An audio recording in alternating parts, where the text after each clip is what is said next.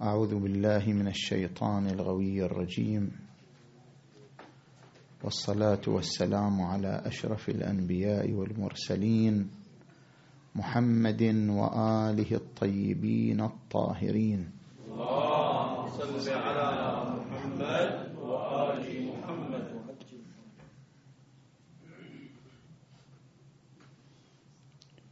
بسم الله الرحمن الرحيم. أم خلقوا من غير شيء أم هم الخالقون؟ صدق الله العلي العظيم.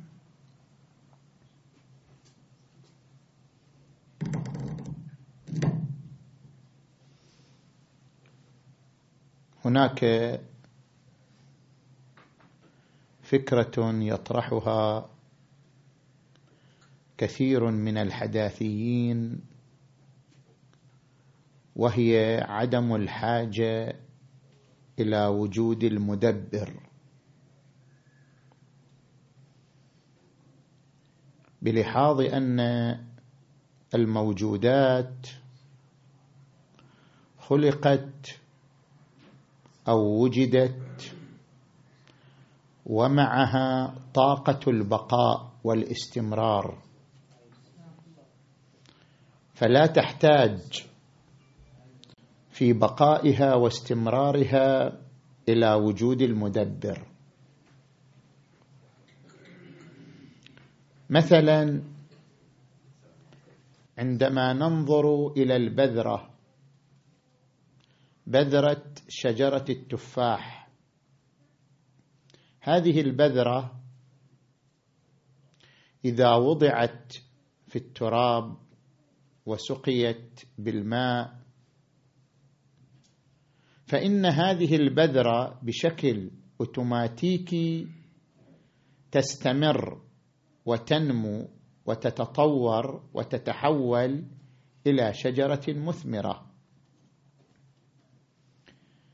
فعبر قوانين معينة تتحول هذه البذرة إلى شجرة.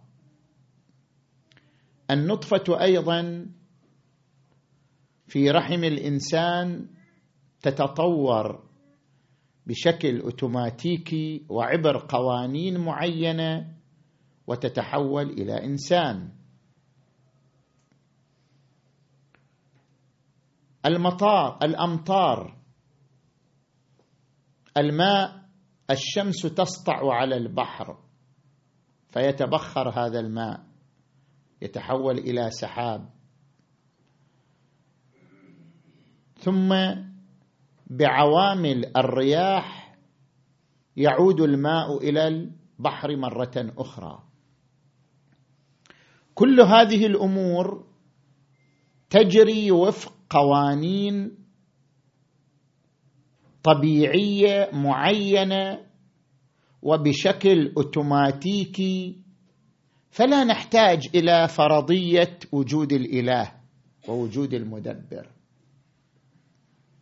كما أن بذرة الشجرة تتحول إلى شجرة عبر قوانين معينة. ونطفة الإنسان تتحول إلى إنسان عبر قوانين معينة. والسحابة ترجع سحابة مرة أخرى عبر عبر قوانين معينة. فلماذا نفترض في هذا الكون الها مدبرا؟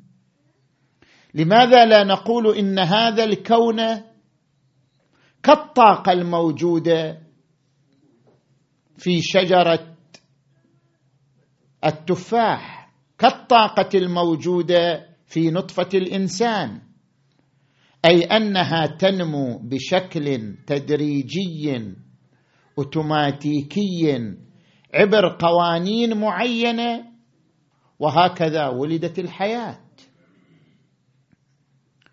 لماذا لا نقول بأن الانفجار العظيم الذي كان بداية لهذا الكون تحول إلى كون يتضمن المجرات والذرات والحياة بأشكالها تحول إلى ذلك بشكل اوتوماتيكي من دون حاجة إلى وجود مدبر. فلماذا يصر المتدينون على أن هناك إلها مدبرا لهذا الكون. لماذا لا نقول بأن الكون يسري بشكل أوتوماتيكي عبر قوانين معينة؟ فهو لا يحتاج في استمراره وبقائه إلى فرضية وجود المدبر.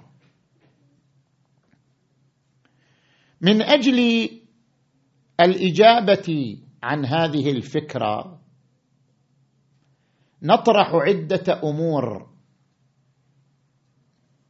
الأمر الأول هل يكفي العلم ولغة الأرقام في الوصول إلى الحقائق أم نحتاج إلى الفلسفة في الوصول إلى الحقائق؟ هل العلم مستقل عن الفلسفة لا يحتاج إليها؟ أم أن العلم ينتج إذا اقترن بالفلسفة؟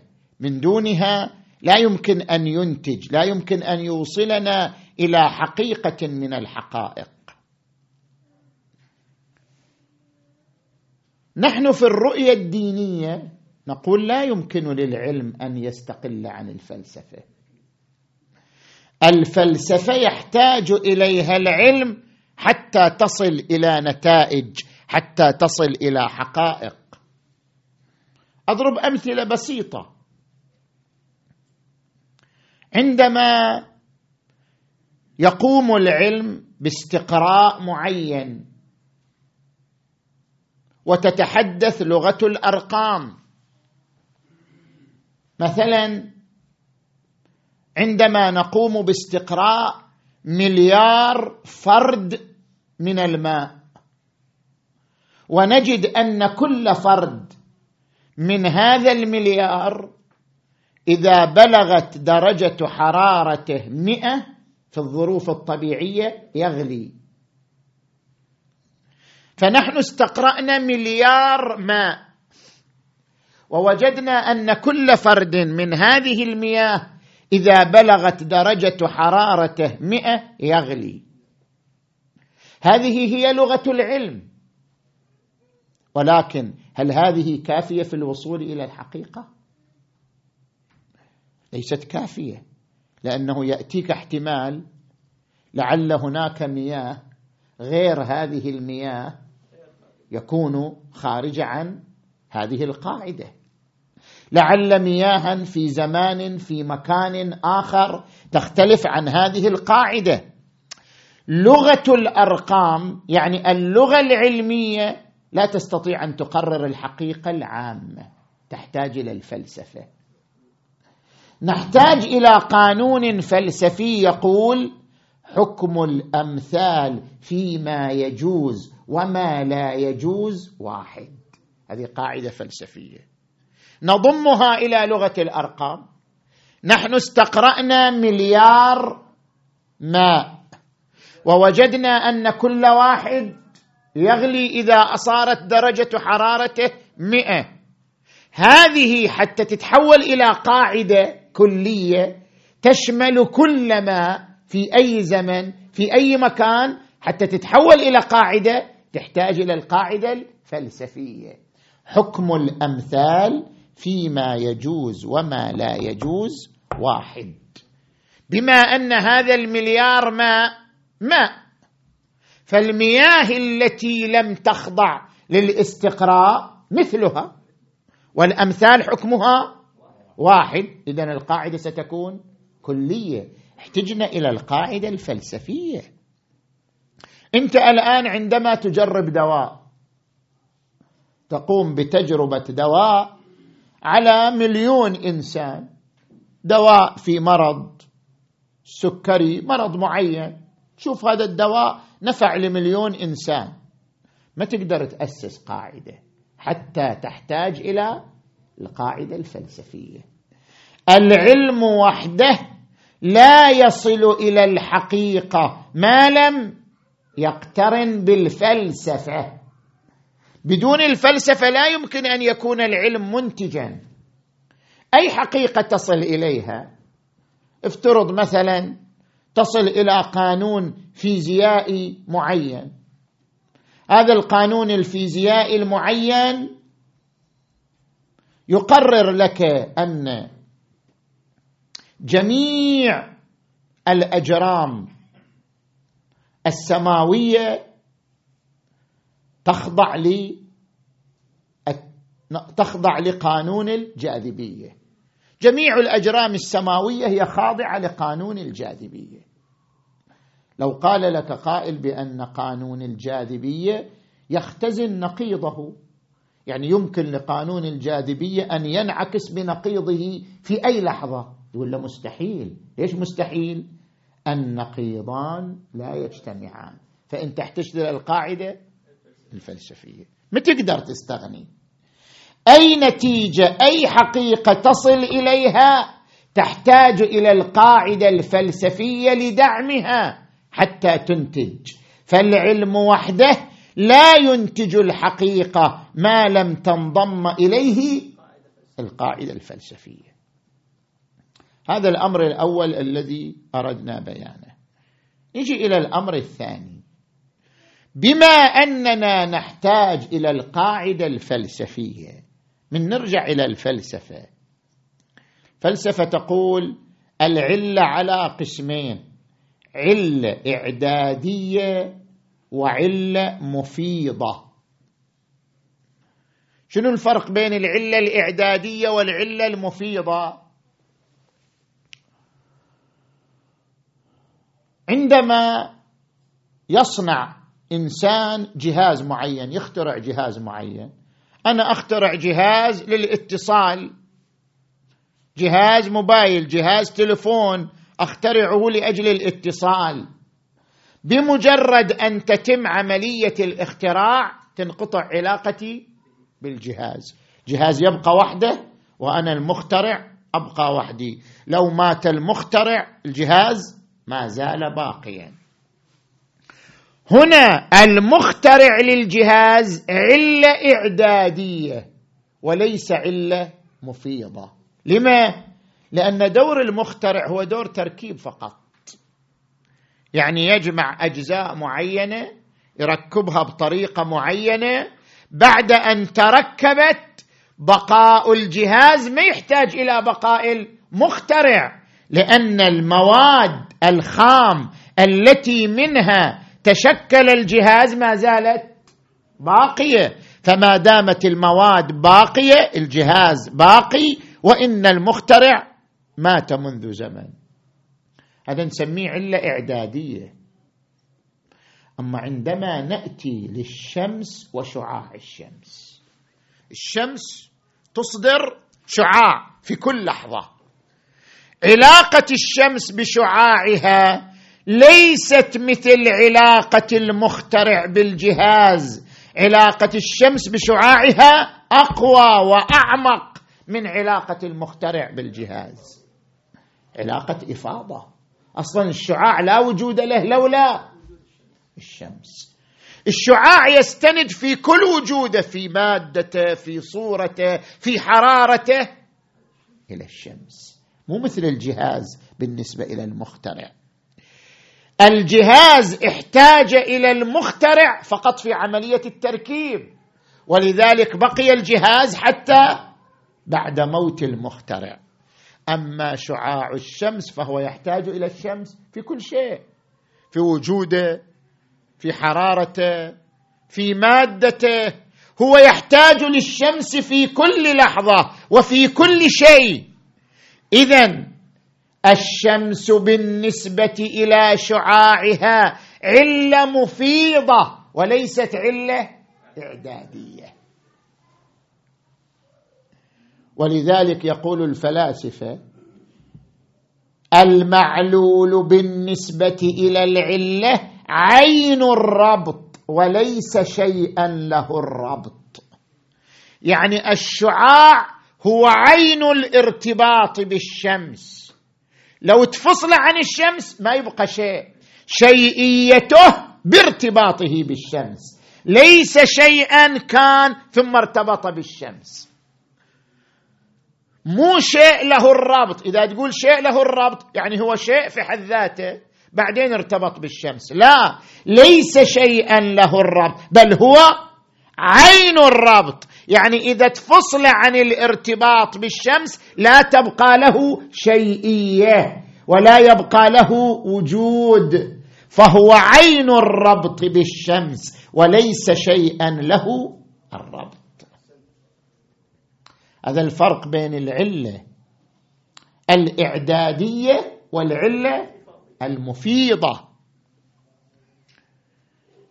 لأجل ذلك ننتقل إلى الأمر الثالث. بعد أن فهمنا الفرق بين العلة الإعدادية والعلة المفيضة وفي العلة المفيضة الموجود والمعلول هو عين الربط وليس شيئا له الربط. نجي إلى الأمر الثالث. حاجة المعلول إلى العلة حاجة ذاتية. وليست حاجة حدوثية. شلون؟ العلة الإعدادية ما يحتاج إليها إلا في الحدوث. نريد نصنع جهاز. جهاز التلفون يحتاج إلى المخترع فقط في مرحلة الحدوث. بعد ما يوجد الجهاز بقاء الجهاز ما يحتاج إلى المخترع. فهو يحتاج إلى المخترع حدوثا لا بقاء. بقاء يعتمد على المادة التي تكون منها. بينما شعاع الشمس يحتاج إلى الشمس شنو؟ حدوثا وبقاء. حاجة المعلول إلى العلة المفيضة غير حاجة المعلول إلى العلة الإعدادية. حاجة المعلول إلى العلة الإعدادية حدوثية. يعني فقط يحتاج إلى العلة أن تحدثه أحدثته خلاص. هو يستغني عن العلة لأنه يعتمد على المادة التي تكون منها. أما حاجة المعلول إلى العلة المفيضة فهي حاجة ذاتية. يعني يحتاج إليها حدوثا وبقاء شعاع الشمس يحتاج إلى الشمس حدوثا وبقاء الحرارة تحتاج إلى النار حدوثا وبقاء لأن المعلول هنا عين الربط بالعلة. فلأنه عين الربط بالعلة فهو يحتاج إلى العلة حدوثا وبقاء من هنا نصل إلى الجواب عن السؤال الذي طرحناه في بداية المحاضرة. جميع الموجودات في هذا الكون. من إنسان حيوان نبات جماد كل الموجودات. كل الموجودات تحتاج إلى الوجود. لولا الوجود لما بقيت. بما أن كل الموجودات تحتاج إلى الوجود الوجود يحتاج إلى العلة المفيضة وهي الله حاجة ذاتية يعني حدوثا وبقاء. فجميع الموجودات لا تنفصل عن الله لحظة ولا آن.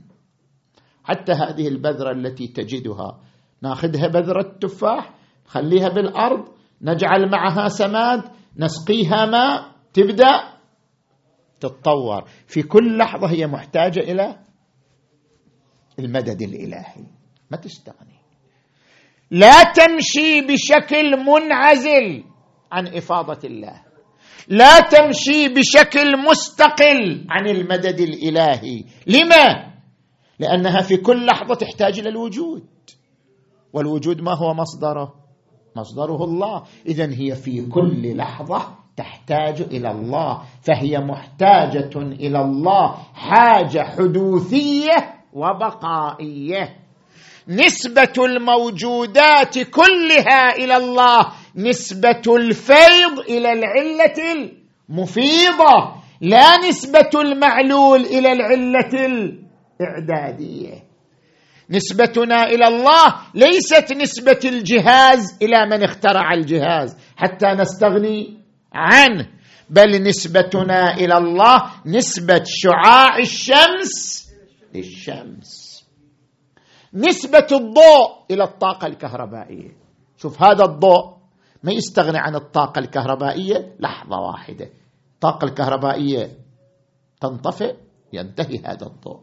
الضوء يحتاج إلى الطاقة الكهربائية حاجة ذاتية يعني حدوثا وبقاء لذلك لا يمكن أن نقول بمن تبنى النظرية الداروينية أو من تبنى نظرية الانفجار العظيم قال خل الكون ولد وبعدين يمشي بشكل أوتوماتيكي وعبر قوانين فيزيائية وما يحتاج إلى كلمة الله وما يحتاج إلى فرضية الوجود إله وما يحتاج إلى فرضية وجود مدبر. هو قاعد يمشي بطاقته. طاقته هي التي تحركه وتبقيه. إحنا نسألها الطاقة. من أين؟ مو من أين جاءت. من أين تستمر؟ إحنا قاعدين نتكلم الآن عن الاستمرار مو عن أصل الحدوث. هذا الكون كله بجميع مجراته وذراته وأحيائه كله يعتمد على طاقة. كل موجود يعتمد على طاقة. نحن نتساءل تلك الطاقة كيف تبقى؟ طيب هذا الموجود يبقى ببقاء طاقته لكن الطاقة كيف تبقى؟ الطاقة بالنتيجة تحتاج إلى وجود والوجود في كل لحظة يحتاج إلى مفيض.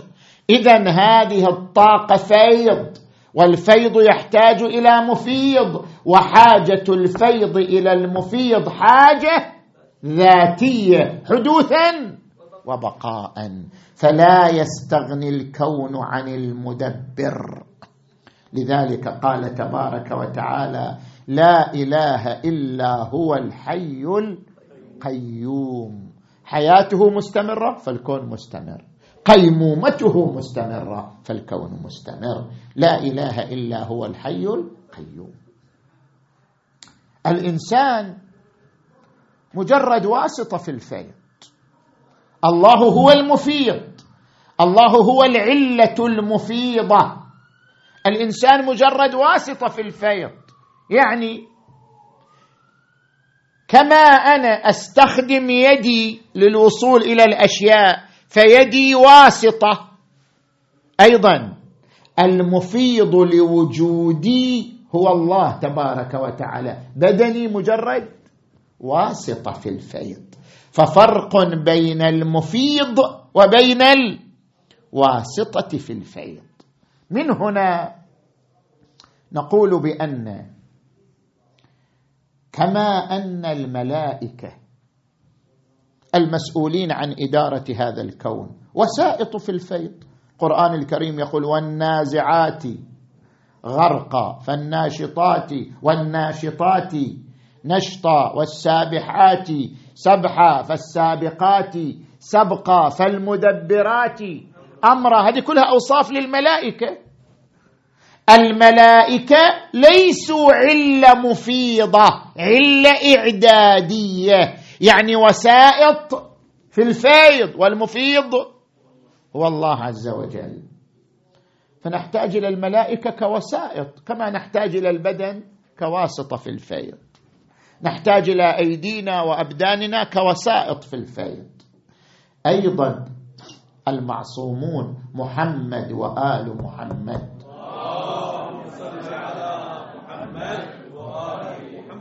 وسائط في الفيض.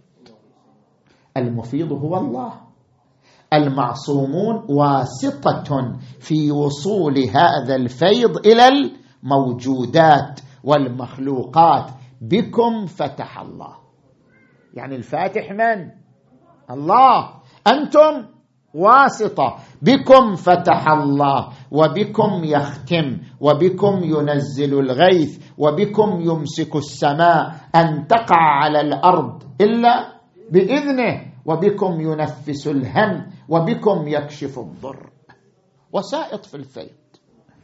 ولأنهم وسائط في الفيض نحن نتوسل بهم. المبرر للتوسل بالأئمة ليس أنهم آلهة. مجرد وسائط.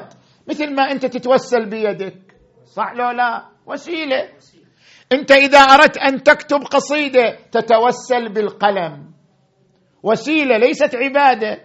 أنت إذا أردت أن تمشي هذه القاعة تتوسل برجلك. الرجل وسيلة. كما تتوسل باليد بالقلم بالرجل في الوصول إلى مآربك لأنها وسائط تتوسل بالملائكة لأنهم وسائط تتوسل بالأئمة لأنهم وسائط في الفيض وليسوا آلهة فالتوسل غير العبادة والواسطة غير الإله. لذلك لا معنى لخلط التوسل بال بالعبادة فيقال بأن المتوسل مشرك. لاحظوا القرآن الكريم. وما نقموا الا ان اغناهم الله ورسوله من فضله. كيف الله يغني؟ معقول لكن الرسول شلون يغني؟ بينما القرآن يقول الرسول هم يغني. وما نقموا الا ان أغناهم الله افتهمناها ورسوله من فضله. يعني حتى الرسول يغني. كيف هذا الشرك؟ يعني القرآن قاعد ينطق بالشرك. يعني صار القرآن هم مشرك. لأنه قاعد يقول الله والرسول كلاهما. يغني. كيف نجاوب عن هذا السؤال؟ الله عله مفيضة للغنى. الرسول واسطة في الفيض. اغناء الرسول يعني وساطته في وصول في وصول الغنى وإلا المفيض للغنى هو الله. ولذلك يقول القرآن واستعينوا بالصبر والصلاة. الصبر والصلاة وسيلة. وسيلة لتفريج الكربات والملمات. وكان علي إذا فزع من أمر لجأ إلى الصلاة. واستعينوا بالصبر والصلاة. هذه وسيلة. وقد قال تبارك وتعالى يا أيها الذين آمنوا اتقوا الله وابتغوا إليه الوسيلة. والوسيلة قد تكون زمانية كأن نتوسل بليلة القدر. وقد تكون مكانية مثل مقام إبراهيم. القرآن الكريم يقول واتخذوا من مقام إبراهيم مصلى. يعني وسيلة وسيلة مكانية. ليلة القدر ليلة القدر خير من ألف شهر. يعني العبادة في ليلة القدر خير من عبادة ألف شهر. إذا صارت ليلة القدر وسيلة لكن وسيلة زمانية. واتخذوا من مقام إبراهيم مصلى. يعني مقام إبراهيم وسيلة مكانية. واستعينوا بالصبر والصلاة. هذه وسيلة سلوكية. الصلاة وسيلة سلوكية. كما أن عندنا وسيلة زمانية وسيلة مكانية وسيلة سلوكية عندنا وسيلة وجودية وهي محمد وآل محمد. صل على محمد وآل محمد. ولو أنهم إذ ظلموا أنفسهم جاءوك فاستغفروا الله واستغفر لهم الرسول لوجدوا الله توابا رحيما. نسأل الله تبارك وتعالى أن يوفقنا لنيل شفاعة محمد وآل محمد. أن يرزقنا في الدنيا زيارتهم وفي الآخرة شفاعتهم. اللهم اجعلنا في هذا الشهر الشريف من عتقائك من جهنم وطلقائك من النار وسعداء خلقك بمغفرتك ورضوانك يا أرحم الراحمين. اللهم اجعل خير أعمالنا خواتمها. وخير أيامنا يوم نلقاك. بمحمد وآل محمد. وآخر دعوانا أن الحمد لله رب العالمين. والصلاة والسلام على محمد وآله الطيبين الطاهرين. اللهم صل على محمد وآله